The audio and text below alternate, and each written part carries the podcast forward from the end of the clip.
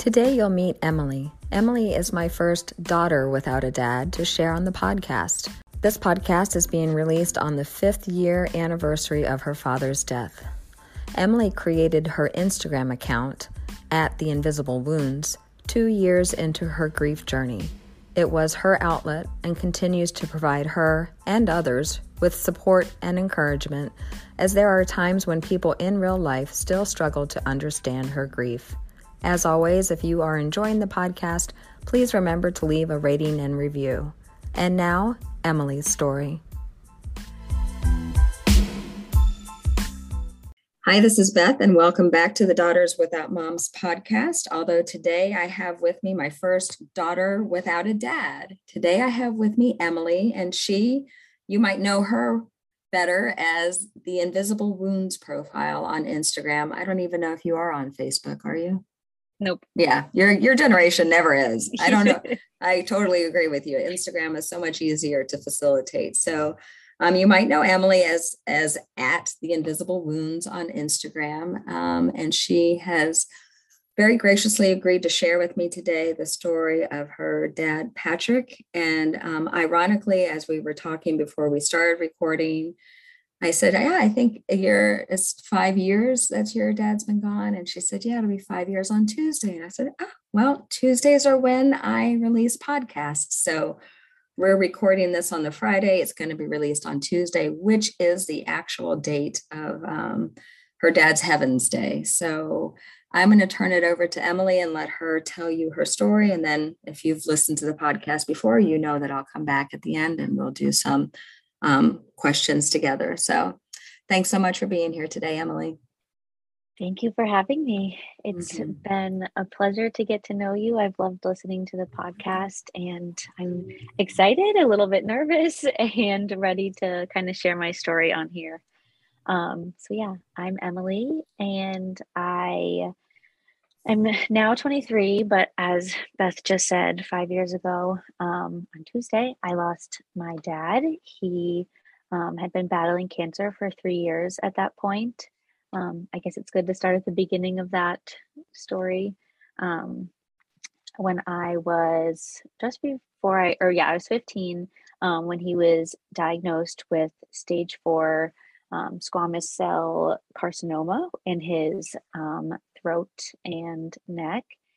And um, I had actually heard in the podcast of, um, that I listened to a while ago a platitude that someone had said was, you know, if you if you're going to get any cancer, this is the kind you want, and that really struck home with me because that was something that most every doctor and relative and person kind of said when he was diagnosed. They were like, "Don't let stage four scare you. If you were going to get cancer, this is the kind you want." And I remember I, the day my dad told me, he was like, it's like a cold. I'll be totally fine. Um, and, you know, I, it was shocking and scary to hear that word. Obviously, cancer carries so much weight with it, but everyone was just, you know, he had a, I think it's a 98% cure rate. And we just were jumped right into the plan. My dad always kind of said, you just got to get the plan and work the plan. And then, you know, things feel better once you're kind of in those steps. So we jumped right into um, radiation and chemotherapy. We luckily live right near a wonderful hospital. Um, and he was in treatment for, we found out in May. He started treatment, I believe, in June, and then he finished um, in August, the day before my 16th birthday. Um, and yeah, it was obviously, uh, you know, it was awful for him. The side effects were tough and um, it was very hard to watch someone you love go through that, but he never really skipped a beat. He was still going to work and he was still, you know, being kind of the same father he always was. And he always kind of had this invincible trait to him. And so it kind of just felt like, okay, we did that. We're done. We wait for the scans and everything will be a okay. Um, and so three months after he finished, we got the scans back that he was cancer free. Um, and they were so blown away by how free his body looked that they decided not to do regular scans every three months after that, which is definitely a point of contention in our household on that decision. Um, but we just trusted his doctors. We, you know, we had no other knowledge on that area and we really liked his doctors. And so he went on and we had about a year where he was, you know, getting back to his normal self. Cancer was kind of, you know, we thought it was a chapter that we had closed and we just, you know, life went on. I was 16, my sister was 14, and we just were, you know, she was about to enter high school. I was in my sophomore into junior year, and we just were kind of rolling with things until um, we found out that the cancer had come back. And it was the December of my senior year.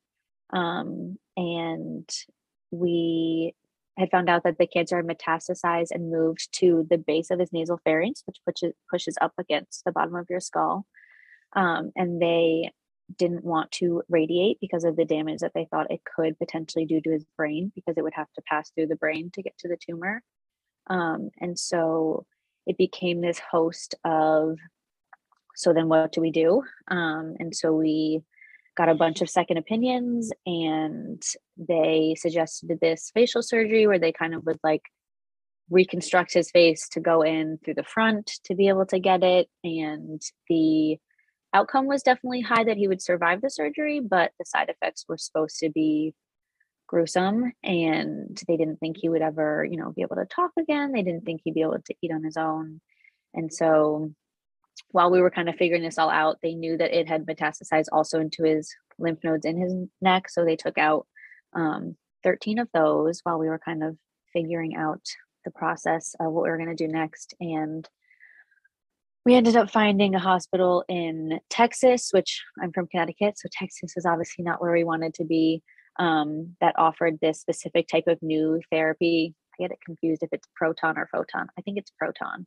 um, is the new one. And they offered this, and it was like this new up and coming um, technology where it wouldn't go through the brain. Somehow it would only, it only would target the mass itself. And so there's supposed to be way less damage to the brain. Um, and while talking to them, they actually had started saying that they knew of a hospital in New Jersey that was also going to start, was, you know, had just gotten their first proton machine and would start being able to give this therapy and so my parents went to visit the hospital in New Jersey. They ended up absolutely loving the doctors there um, and were able to work with the doctors at our hospital that were close to home so he could do chemo while we were home for the months leading up to when he would they moved to new jersey for a couple of months to go um, and get that therapy and i was a senior at the time like i said and my sister was a freshman so we collectively decided that my sister and I would stay back for those few months and we would stay home.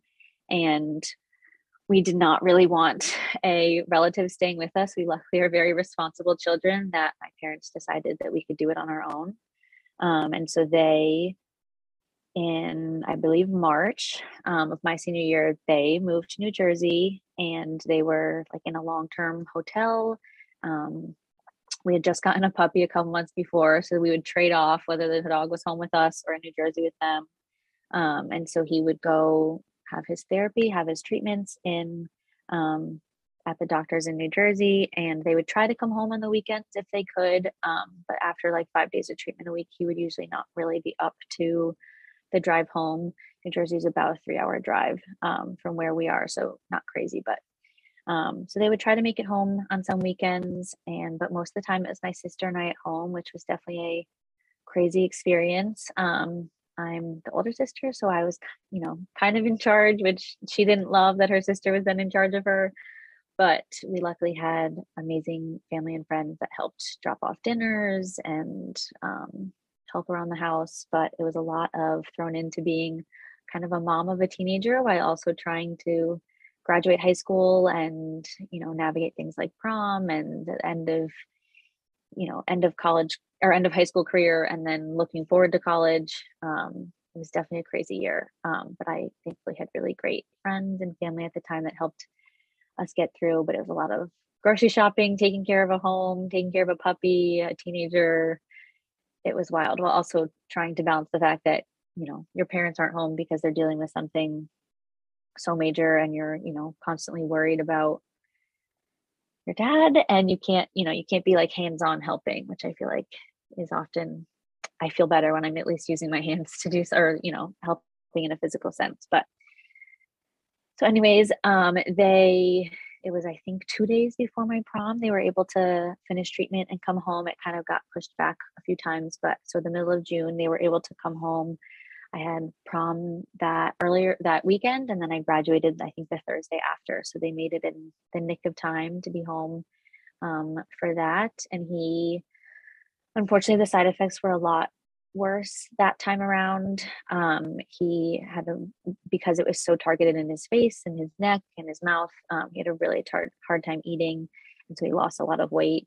Um, and just his fatigue was crazy high. His energy was low um, and he just was not someone who liked to miss out on anything. So he really struggled knowing that the only thing he could do was rest, but just wanting so badly to see people and to make up for the time that, you know, he had been away. And was definitely a, you know, a big milestone time in my life. And, you know, he wished he could be more present. Um, but I was more than grateful that they even were able to be home for that. Um, and so it kind of kicked off the summer of just trying to help him recover, trying to soak up memories as a family before I moved away. Um, at that point, I had decided to go to a college in Boston, um, which uh, a family member had gone to, and it was a super exciting thing for the family. Um, and I was really excited. And it wasn't until I got there to move in day that I was like, something feels off. It feels like I should not be away from my family right now.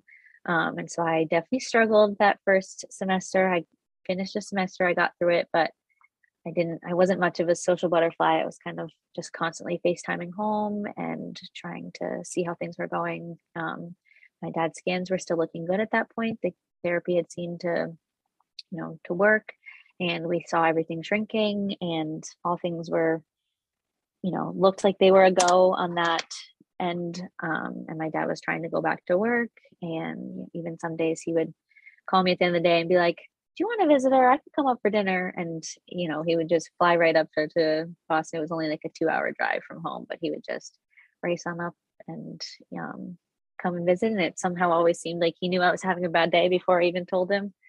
Um, and so yeah so i got through that semester but the day that i got home um, after i'd finished finals they um, i grew to know that family meetings were never a good thing but they once they was like minutes after i walked through the door they said time for a family meeting. Um, and that's when they said that the cancer had come back for the third time.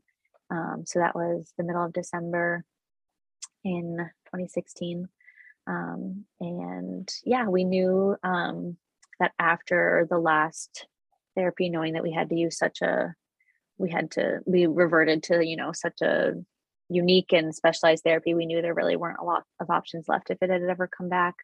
Um, so we talked to the doctors, and there was a clinical trial that he could um, try, which immunotherapy is becoming way more common now, but at the time, um, it was very up and coming and was still in clinical trials. So we made the decision as a family to sign right up um, to try this option and we you know it was obviously it got it got scary every time it came back it got scarier but we had just always gotten through it that we kind of were like you know what we'll get through it again like there was just no evidence that we wouldn't just beat it again as a family um, and so i was very grateful to be home um, and to spend those months at home with him, um, I knew instantly that I would not be going back to school the semester after. Um, I didn't make that decision for a few weeks, but I knew in my soul that I was really supposed to be home. Um, and that was definitely something that was hard for him to hear. He didn't want me to have to stay home, um, but he knew that he didn't want to deny me that privilege of getting to be with him. Um, so as he was going through the um, immunotherapy, he was still really struggling to eat, and so he was moved to a feeding tube. Um, and we did it all from home. So my mom and I decided to start taking shifts because she just couldn't do it all on her own. Um, so we would take 12 hour shifts the night and the day um, and would switch off who would be up with my sister, who would be bringing her to school. Um, she was a sophomore in high school at the time, who would be kind of taking care of the house and who would be with dad. Um, and so I just kind of got thrown into a caregiver role and it was definitely intimidating, but it was also, like I said before, it just felt like I was physically able to do something to help. Um, so it was a great kind of outlet for me. And there was no place I would rather have been than by his side. So I learned how to use feeding tubes and learned how to administer medications and um, just I don't know. I felt like my brain was just expanding every day. I'd be like YouTubing different machines and how to make them work, and you know, calling doctors that we knew or family friends that were in the medical field and just being like, "You got to walk me through this. I don't know what I'm doing. I need help." Um, but we just kind of figured it out and there'd be nights that he you know would just never sleep and so we'd stay up all night and there you know the other nights that he'd be sleeping but i'd be too afraid to sleep so i'd stay up and i'd see my sister getting up and ready to go to school in the morning and i hadn't gone to bed yet um, it was definitely a very weird experience but it also was i feel like the most fulfilling experience of my life. Um, i felt it in the moment but i think looking back on it i'm really able to absorb how special it was that i got to spend every single day with him. Um, and so when it came time to make the decision to go back to school, I said, There's no way. You're not going to get me to leave.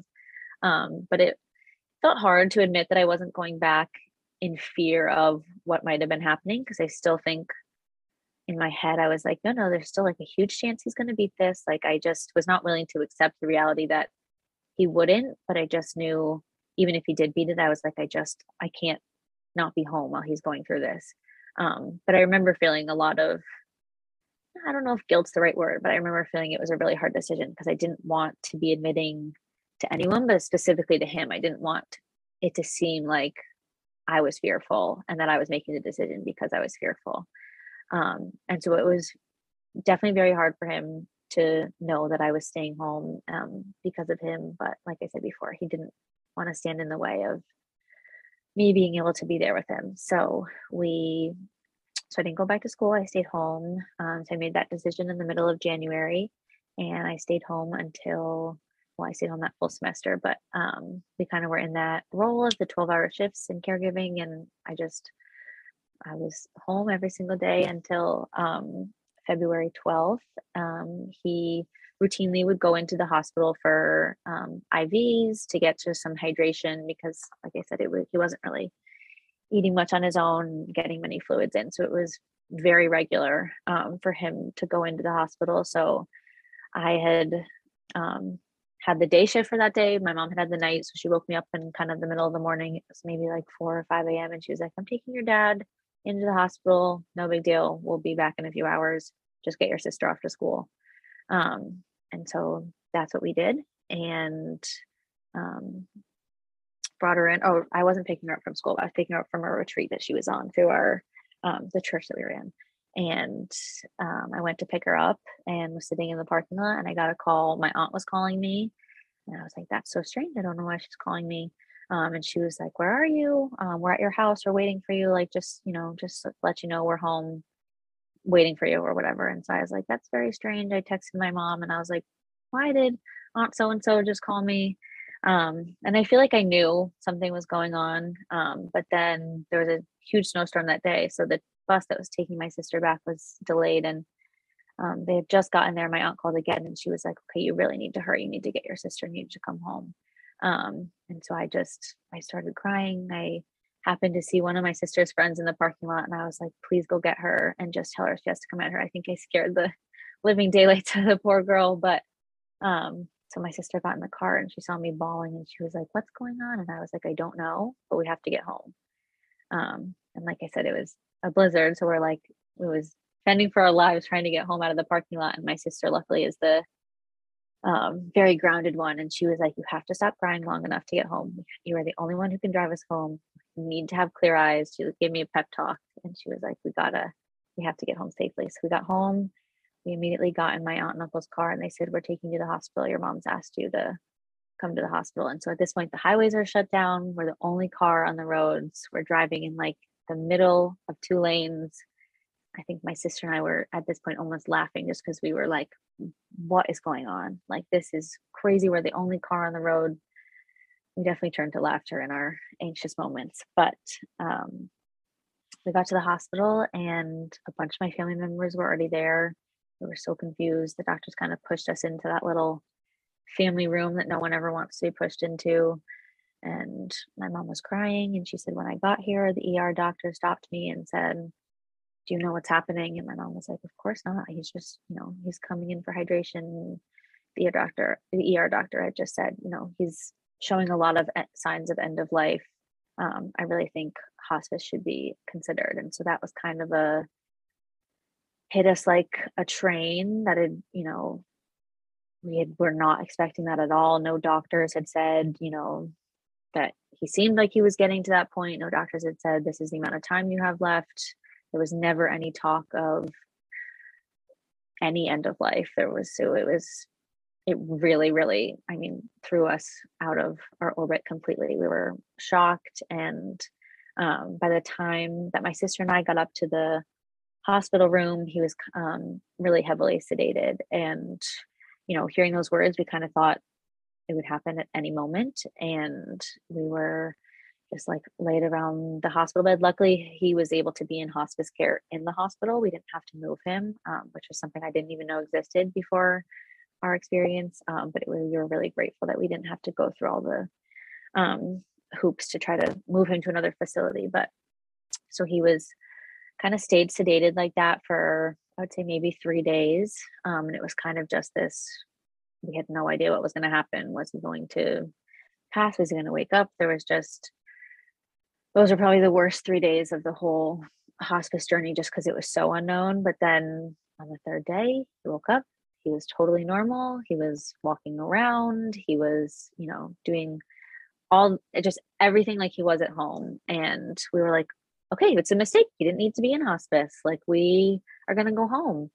Um, and the doctors kind of were slowly saying, you know, he had to be on steroids because of pain management. But if he was on steroids, he couldn't be in immunotherapy. So he had to stop the trial, which was, I think, um, really a tough blow to hear. But I think we still were just like, okay, but he'll start back on the trial when he's off steroids. It was a lot of, I think, no one really telling us like it was, and us just assuming that that meant that everything was fine. Um, so yeah, so he kind of had an up and down of every few days he would kind of get into that deep sleep, needed a lot of medication for the pain, and he wasn't really alert or aware of anything. But then a couple of days later, he'd be his totally completely normal self, cracking jokes and having lots of visitors, his college friends, his high school friends.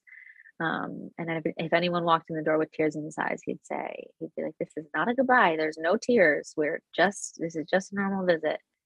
Um, and so I'm so grateful that we had all that time and all those people were able to come see him. But I also think it was really confusing for people to, I don't know, it was my first experience with hospice and I definitely expected it to feel very different. It, it didn't feel sad even. It just, it was, we were just laughing and you know sharing memories and um, my mom my sister and i all slept in the hospital room every single night for the whole we were there for three weeks um, and we just we never left each other's sides. It was like a shoebox sized room but we lived in it. We depended on you know hospital food and whatever laundry people could drop off to us and we're like you know washing our hair in the sink um, but it just didn't matter. We were all together and we would, you know, bunker in at night. There was one couch and we would, you know, take turns who had to sleep on a cot that they would roll in, who got to sleep. Um, sometimes someone would sleep in the bed with him and it was kind of just, we were like sardines in there, but we just wouldn't have wanted to be anywhere else. And then um, two days before he passed away, his family came and actually said that his mom had been put on hospice care. Um, and the day after she was put into hospice care, she passed away. And then about 24 hours later, my dad passed away. Um, so it was a horrible few days, obviously. Um, so he passed away on March 8th. She passed away on March 7th. Um, and we joke that his dad had actually passed away when he was 11 from cancer as well. Um, but we joked that she had just gotten to heaven to see him, and my dad spoiled the party a day later, didn't give him any time to catch up. Um, but it was a very almost weirdly comforting feeling to know that they had kind of passed so close together and we're taking that journey together. But it was obviously most devastating time of our family's lives. Um, she was, you know, the matriarch. She, um, I could go into a whole host of a history about her, but she um, met my dad's dad when she was in Australia, and his dad had been stationed there in World War II. Um, and he was a lot older than her, but at 20 years old, she married him and moved to America. Um, she was told she'd never be able to have kids, and then she had 12. Um, my dad was the baby, and they were just, you know, a huge family that operated off of nothing but love and sense of humor to get them through. Um, but so we were really lucky to have a huge family that rallied around us in that time. But was a lot of grieving hearts that were definitely very confused, very angry at the situation. How could you take both of them, you know, so close together? Um, and it was, yeah, I mean, I won't sugarcoat it. I feel like most people listening to this know just, just how awful it is, but it was, felt like it came out of nowhere, even though we had had three weeks in hospice. It felt like that, you know, should have prepared us, but I just don't think there's anything that ever prepares you for losing the person that you love. Um, and we were kind of thrown into the services for my grandmother. Um, so we had four days back to back wakes, funeral, wake, funeral. Um, and it was probably the most four draining days of my life. Um, and there was lots of people visiting. Thankfully, there was so many people that came um, from all different walks of life, all around the world. Um, but it was like weirdly you know you're surrounded by all these people but you just feel so lonely because the one person that you really want to be there isn't there um, and i guess i've kind of glossed right over our relationship my dad's and i but um, he was i mean i think the word dad is too small of a word to explain who he was um, the dictionary is too small to describe all the roles that he had but he was definitely my closest friend in the entire world and just I often I mean he would call me his partner in crime but I would call him my other half just because I he knew what I was feeling before I had even acknowledged that I was feeling it in my own head. Um, he just had a way of seeing people and it was what drew everyone to him he was kind of just loved and revered by anyone because he just made people feel seen and he was you know friends with the person that he got his coffee from in the morning at the gas station or the Dunkin' Donuts, and he was friends with, um, you know, the man that he would get his sandwich from at the deli. He just every waitress and waiter that we ever went and had at a restaurant, he was asking their life story, where they're from, and you know, for a while we were like, Dad, this is so embarrassing. Don't be asking them. But I feel like looking back now, it's just he just saw everyone as a human and just really wanted to make everyone feel like their job was important. Um, and he, it's I feel like the luckiest thing of my life is that I got to grow up with someone like that as my dad. Um, and I, I like can't even imagine who I would be if I didn't have him or if I hadn't been shaped by him. Um, but he picked a pretty mo- awesome mom to have raise us with, and just they just raised us with love, and we were each other's best friends.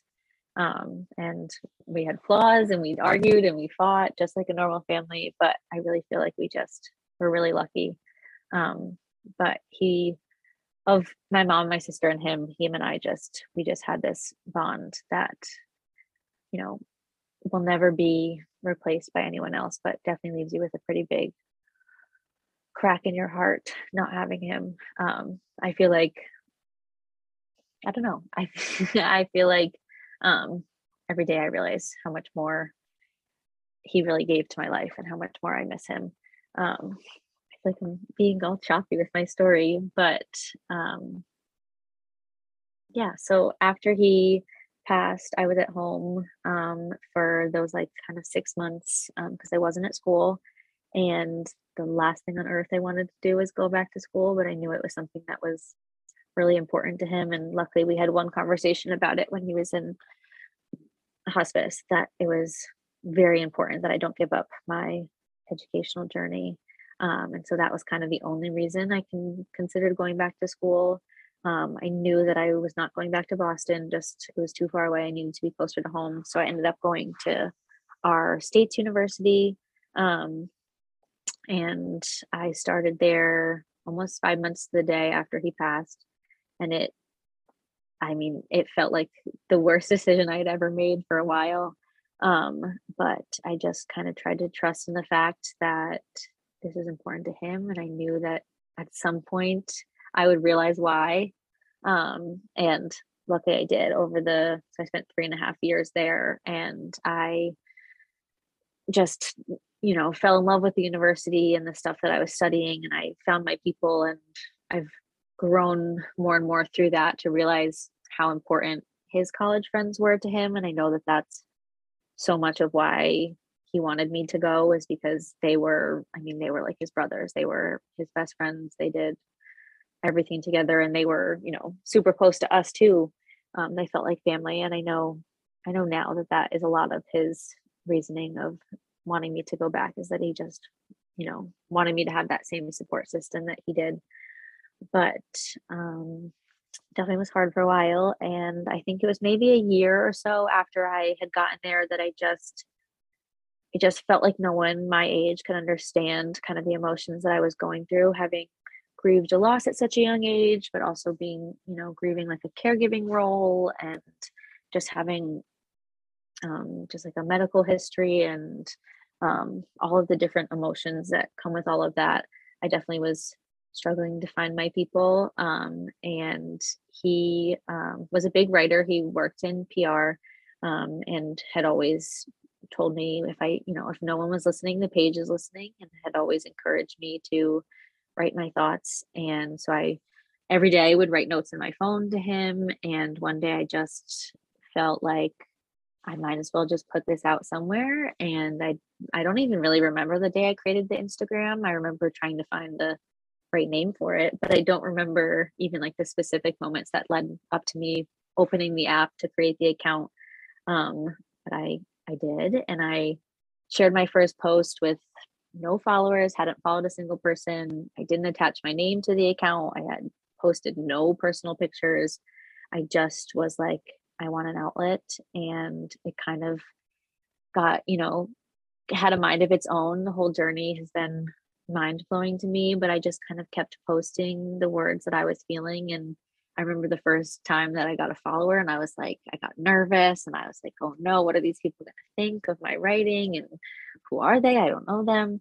Um, and I remember after that, I went and like hid my account from a bunch of relatives that I just was like, I don't want anyone I know finding this. And I was definitely very nervous to be vulnerable with those feelings, but it felt easy to somehow spill my secrets with strangers.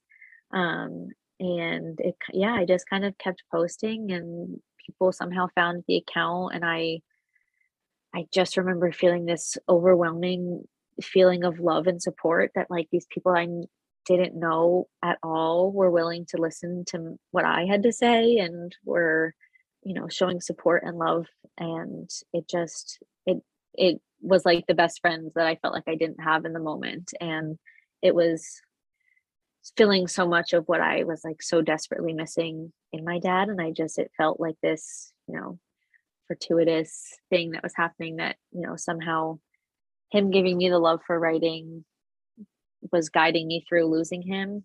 Um, and it led me to the Instagram. And yeah, slowly over the past, it's been three years now, um, just this past week. Um, that I've had the account and it blows me away every single day the amount of people that are willing to not only listen to me but share their stories with me and be vulnerable with me. It's inspired me so much to you know kind of take ownership of my journey and not be afraid to talk about it in my real life and with my friends and family. I definitely still struggle to have people that in my real life i feel understand kind of what i'm going through um, but i think a, a lot of my personal journey has been advocating for my own needs too and saying I need help or I need support and asking for things. And that's solely been learned through this account and learning from other people's posts and stories and videos and their comments and DMs um, have really shaped my grief journey and shaped who I am. And I always say on my account that no two losses will ever be the same and i i could never put myself in anyone else's shoes but i can understand the feeling of loss like i can understand the feeling of losing someone so special to me and knowing that someone else is having that feeling just instantly bonds you and another thing i always say is just that i feel like the second you enter kind of the grief club that no one has to join um, i always say it's like they hand you a pair of glasses and the glasses give you like x-ray vision and you're able to see the invisible wounds on everyone else's skin um, and you're able to you know just see through your own empathy i feel like that comes from being a griever. You're able to see how many people are in pain which is a heartbreaking skill to have but it also just leaves you on such a level of connection that i feel like you're you just i don't know you're just able to bond with people on another level because you can kind of see their pain for what it is and um, yeah so i know that's helped me a lot is knowing that other people can see my invisible wounds um, and my account is still very hidden from a lot of my real life. Um, i've grown to sharing my name and my pictures and um, my sister got the okay to follow it a couple months ago. Um, but it is definitely something that's still nerve wracking for me to share with people in my own life. I was talking to beth before about I just never want my grief emotions to trigger someone else's. And I know that everyone, you know, it's like we always say, we feel like people trying to support us don't want to, you know, don't want to bring it up and say something, but in reality, it's obviously always there. Um, and yet somehow I still get stuck in that same mindset of I don't want to bring it up to other people who are grieving. Um, but it's definitely something that I'm still working on, but slowly getting there. Um, but yeah, I feel like that's kind of the majority. yeah, yeah. Well, you know, it's ironic because I always uh, assumed that it was the invisible wounds because it was your broken heart that you couldn't see. You just said it was mm-hmm. the you know mm-hmm. the invisible wounds that people get the X-ray vision to be able to see the invisible wounds on your skin. I always thought you, it was you know the the broken heart that's inside is the invisible wound that people can't see. I feel like it's it's definitely up to interpretation. I feel like I one of my first posts was about how every, with grief every morning that you wake up you're given a band-aid and to cover the scar of the pain that it took to get out of bed. And every time that you face you know a picture on the wall or an anniversary or a birthday it you know it causes a scar whether it be in your skin or your heart it you know it causes a scar from the wound of having to go through kind of those emotions again. And so i feel like when i look at people i feel like you know our bodies are just littered in band-aids and they're covering all of these invisible wounds. Um, and when you have the glasses on you can see all the you know you can appreciate that they had to get out of bed this morning and that was probably really hard. Or they had their birthday and that means that it's another year without their loved one and that was probably really hard it just gives you this kind of framework in your mind of understanding pain on another level. Um, and so that's kind of how I describe the invisible wounds, but I feel like it's definitely it's definitely fully up to interpretation. It's whatever you feel like you're whatever wounds you feel like are invisible. But um it mostly, yeah, it's just just describe the things that you're going through and no one can see. Like when you break your arm, you have a cast, but when your heart's broken or you know your soul's been shattered, there's no way to see those wounds. Yeah, yeah, I love that. That's beautiful. Um, one of the things that I, I, I put little asterisks when I'm taking notes that your uh-huh. your dad used some sort of uh, lingo like jump into the plan or that you know like and that's exactly how my sister was like yeah, we're we're really? doing it yeah like it's just as long you know it was like as long as there was a plan and like some action and stuff that that's what we were doing and you just keep going and right you know you said you don't ever I don't even even when they are on hospice, you still are not able to let yourself think that that means that it's the end. You're never ever prepared for that. Um, mm-hmm. but he did a trial drug, like so did she. Um, it was very. I think they. I, there's. I would love to do some sort of research on the the mindset and the different personalities and how it affects their journeys and things. Well, you're you're going to be in the you're going to be in the uh, the grief arena and the trauma arena, but I I'm just fascinated by the brain and how you know the brain protects us allows us to feel and understand some things, but not others. Um, totally. Mm-hmm, mm-hmm. The other thing that I noted was um, when you were describing that your your parents were spending a month or so in New Jersey, and that your sister, you and your sister stayed home. So you would have been 18, and she was 16. I was 17. Yeah, and she, she was 15. 15. Yeah. So, like, I mean, if you think about that, I mean, granted, that was as five years ago, but uh, there's a lot of, you know, 15 and 17 year olds that wouldn't be able to handle that on their own. Um, and it just, I, I, the, I wrote an asterisk, you know, like strong, and how everybody says, "Oh, you're so strong," which is which is a compliment. But on the other hand, like you didn't have a choice, mm-hmm. right? Like you were, yeah, it's what had to be done for your dad to be able to get the the proton therapy treatment that he and your mom yeah that you said you had you i love that you said that your whole family decided on things together it was definitely i feel like my parents probably had a decision in their head before they sat down and talked to us but it was always a open communication like i said i grew to know that family meetings was probably a bad thing but it was always something that we talked about and i i remember the third time that it, it had come back before we started treatment, I remember where I was sitting in the room. I remember crying, and I remember, I mean, I was just so heartbroken for him that he had to go through it again. And I remember he just looked at me and he was like, and he was like, I just, I'm really worried. Like, like what's going through your head? I'm really worried about you. And I mm. was like, well, I'm just worried about you. And it was, you know, my sister and my mom were sitting in the room, but he just laser focused. He was like, I just am really worried about you. Just in knowing that kind of you know, his pain was all of our pain, but we just, I don't know, had an ability to kind of feel it for each other. Mm-hmm. Well, I give your parents a lot of credit for being that, um, being that forthright with you and your sister. You know, a lot of times people like, well, you know, that they dance around things or, or are not hundred percent honest with things to yeah. try to protect, protect the kids. But I think that, you know, I give them a lot of credit for, for doing that and allowing you guys to be a part of that. Um, I think because my dad lost his dad to cancer so young, and I think that was obviously such a big influence in his life. And I think he was he was kind of kept a little bit out of the dark in when his dad was sick, and he obviously was even younger than we were.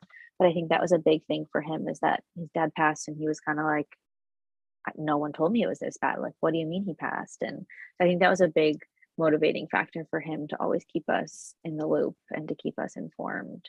Um, mm-hmm. But they mm-hmm. definitely, like you know, I I I feel like they really did the best with the set of you know the set of cards that they had been given. Yeah, for sure. I mean, because I'll tell you, I'm a parent, and you guys don't come with manuals, so it's, you never know, you know, if you're doing the right thing or not. Um, but it sounds like, and it also sounds like your parents were a very united front, which makes a big difference too that they were both yes. on the same page. Like you said, they probably had made their decision already before they made met with you and your sister, but just providing that opportunity for you guys to have input is uh, it's remarkable. It's really yeah. Um, uh, I don't feel like I realized. I don't feel like I realized how special the two of them were together until he was sick. Um, and just you know, at such a young age, I don't feel like I was asking a lot of questions about like how they met, their relationship, like what they loved about each other, etc. Like I just feel like you're in your own world when you're an adolescent and sure. a teenager. Um, but I just I I saw my mom just you know stop her whole life to be his caregiver without a question. That was you know nowhere else she wanted to be. But I just also saw how much my dad appreciated her and like you know he'd wake up in the middle of the night sometimes and if i was on the night shift he'd like where's your mom? Can you just check in on your mom? Like, I, I can't see her right now. Can you just go check on her? And mm-hmm. just, you know, if we were at the doctor's office, he'd be like, can you just, where's your mom? Like, he'd always just wanted to know where she was. And I feel like it gave him such a sense of comfort just to know when she was around. And it definitely was something very special to see how much they loved each other. Mm-hmm. mm-hmm. What an amazing legacy. That's awesome. Um, not, yeah. not, not everybody has that. Yeah. Um, the other thing is I was going to say was that um, I, I, mean I don't know if you're comfortable with telling people what you're in school for, but I'm thinking yeah. how how like you just you just connected back to your dad's loss of his own father probably affected the way that he parented you and it's probably why he was so in tune with you of like yeah. i'm worried about what you're thinking and what you're feeling um yeah. so do you mind telling people what you're what you're going to school for right now yeah so i have kind of i feel like even before my dad got sick i thought i would be in some type of role working with people i've just always been fascinated by people i love just hearing people talk um, and so I it's my specialization that I wanted to do has morphed over the years, but I'm now in school for mental health counseling. I'm in my second semester of a graduate program to get my master's. Um, I returned to Boston. I knew that it was a um, a chapter that had been closed, but not a book, not a book that was meant to end yet. Um, so I returned to Boston, which is definitely very hard to return without my dad. Um, it brought up a lot of, you know, being back in a place that I hadn't, you know, last time I had been there was with my dad, but it also, it really felt like the first time since he had passed that I was so confident I was doing the right thing and that he would be so proud of what I was doing. I feel like I can tell myself that a lot, but this was the first step that I had taken that I really, really felt it. Um, and it's been it's been awesome. I've loved my classes. I've loved my program. Um, I'm going to be specializing in trauma and grief studies. I would love to work with adolescents and teens and young adults who have gone through any type of trauma, but um, I obviously specifically have a heart for those who have gone through grief. Um, I've luckily gotten some experience in my undergrad years of working specifically with that type of population and definitely feel confident that it that it is where I'm supposed to be and what I'm supposed to be doing. Um, and a professor once actually asked kind of like what the re- like what my goal was and why that why I was in the profession or working towards the profession I was in. And I have always felt um, that this one motto my dad had has kind of shaped my entire life and how they raised us but also um, how I want to live my life. And so he would always say leave it better. And when he was growing up, he was, as I said, the baby of 12. They did not have any money to spare. And the only thing they would do for vacations is they'd go camping. And it was specifically something that his dad would do with him that he remembers doing with his dad before his dad passed. Um, they were always hiking and camping. And his dad would always say, when you go into a campsite and you go to leave, you always leave it better than you found it. And that was his big rule. You always leave it better than you found it. And when my dad's dad passed when he was 11, you know, he didn't have a whole host of memories with him. And one of the things he always remembered was those camping trips and the saying, leave it better. And so he would always teach us that that also applies to the world, it applies to people, it applies to places that you go and see. Um, and that you should always try to leave things better than you found them, whether that's the day, the hour, the person. Um, and I truly feel like that is how he lived his life. He saw people, he always tried to listen, he always tried to appreciate someone, no matter how big or small their role was in his life. And it's definitely something that's become really important to me. And I feel like choosing kindness and love is one of the only options of control we have in our lives. Um, and obviously, there are many times when you can't, it's too hard to choose. And, um, but in those moments where you can choose to add love and kindness to the world, I feel like it's really important to do so. And so I I'm hoping to leave the world a little bit better than I found it. It can certainly feel tough after the past few years we've had um, to have hope towards that, but that is definitely what I hope to do in my profession. And whether it's with one on one clients, groups, seminars, I'm not sure quite yet, but I just hope that I can leave people even an ounce better than I found them. Hmm, that's awesome. That's awesome. What a great goal to be working for, you know? Yeah, it can it can feel hard sometimes, but it definitely is very motivating and having the personal connection to it really helps.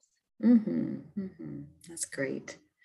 So, you know, I usually finish with if there's a final tip or something that you would like to share with the people that are listening today, what would you like to what would you like to say? Yeah, I feel like the leave it better motto was one thing I was definitely going to mention if it hadn't come up before, but I think my biggest tip is usually not for the people who are probably listening to this because they probably have been through grief themselves. Um, but my biggest thing to those who are surrounding grievers, I feel like is just ask. I feel like everything comes down to just asking. I feel like I myself don't even know what to say or do correctly for people when they go through loss, even having been through it. I feel like there is no guidebook, there's no right thing. And it can be really hard to speak up and ask for what someone needs, but it's even harder as the person to ask for what you need, at least in my opinion um, or in my experience. So I think the biggest thing is just ask, just be aware of the people around you, you know, show up when in whatever ways you can. Um, but if you're not sure of what to do, asking the question never hurts. Um, and yeah, I feel like that operate off of kindness and love and just always try to see people for who they are, know that, you know, they're doing the best they can and just ask what you can do for them. Hmm. That's great. That's great. I've gotten to the point where I try to not, you know, a lot of times people say, well, please let us know if there's anything you can do. I always try to offer something specific. And then they can still say no, but to say, you know, can I bring dinner on Thursday? Do you want to meet for a walk on Friday? You know, totally. those kind of things. Yeah. Because that generic, let us know what you can do is too open ended. Totally. And I feel like I definitely have realized that going through my own grief journey and watching other people have to go through the grief journey. It's a very helpless feeling to be like, I can relate to what you're feeling, but there's nothing that I can say to you that will make it better or, you know, eliminate the pain. And that's a very helpless feeling that I'm sure, you know, most people who have gone through grief can relate to, but it is so hard not to have just like a guidebook of, okay, do this and it'll help, do this. And so I feel like I also know people going through grief who need totally different things. Even, you know, my sister, my mom, and I, we all need totally different things.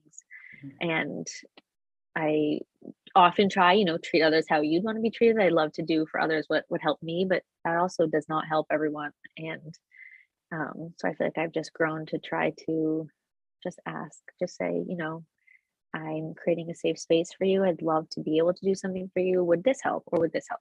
And, you know, sometimes it's too much. They don't, they can't tell you right then. And so just following up and being like, you know, I'm still thinking of you. I'm still here. I really would love to do this. Do you think that would help? Or, you know, can I stop by and just do this or whatever it may be? But mm-hmm. yeah, yeah, totally agree. Totally agree. Well, thank you so much for being here. And I'm going to say, you, you know, that this will probably not be the last time we hear from you because you're going to go into this field and you're going to learn all kinds of great stuff and you can come back and teach us all the thing you know the things that we either need to know or need not to need to know not to do um, uh-huh. but i just you know um, i will put her instagram profile in the show notes if you're listening and you want to find emily on instagram but just i think you're you're five years in you're three years on instagram like you're not going to start showing up in this space and neither am I. So I'm not going to say goodbye. I'm going to say we'll see you again soon, Emily. Thank you so much for having me on here. Mm-hmm. Thanks for being here.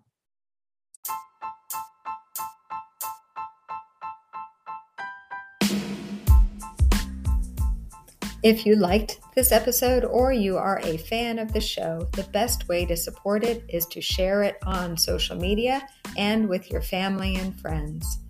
For more of my thoughts on the grief journey, please visit my website, www.yourgriefjourney.com. As always, remember we can use grace, grit, and gratitude to grow with our grief.